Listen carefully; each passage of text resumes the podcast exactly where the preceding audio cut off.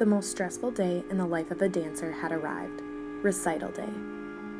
The day where you perform all 11 dances you had been doing all season, but in the span of just two hours. Of course, everyone backstage had parents helping them to prepare for their entrance back onto stage. Well, my parents did not help me because on recital day, 14 year old Brie was not fun to deal with. I was getting ready to perform my last dance. I had almost made it successfully through the entire show. This was a quick change, so I threw on my costume and ran backstage. It was time for us to perform. I walked on the stage, I hit my beginning pose, and began to dance with all my teammates swar- swarming around me. About halfway through the dance, the most horrendous thing happened. The event that every dancer hopes to never happen. My top had began to fall off. Embarrassment consumed every part of my body.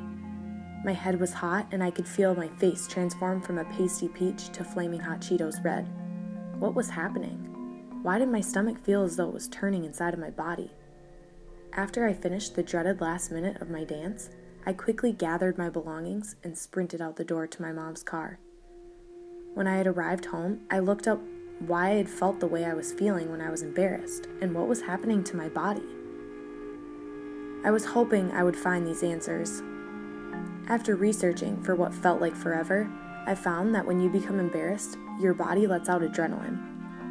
Adrenaline can also come when you're excited, nervous, or stressed. I read that adrenaline causes your heart rate to increase as well as your breathing. This is something you cannot control because your body goes into a fight or flight response.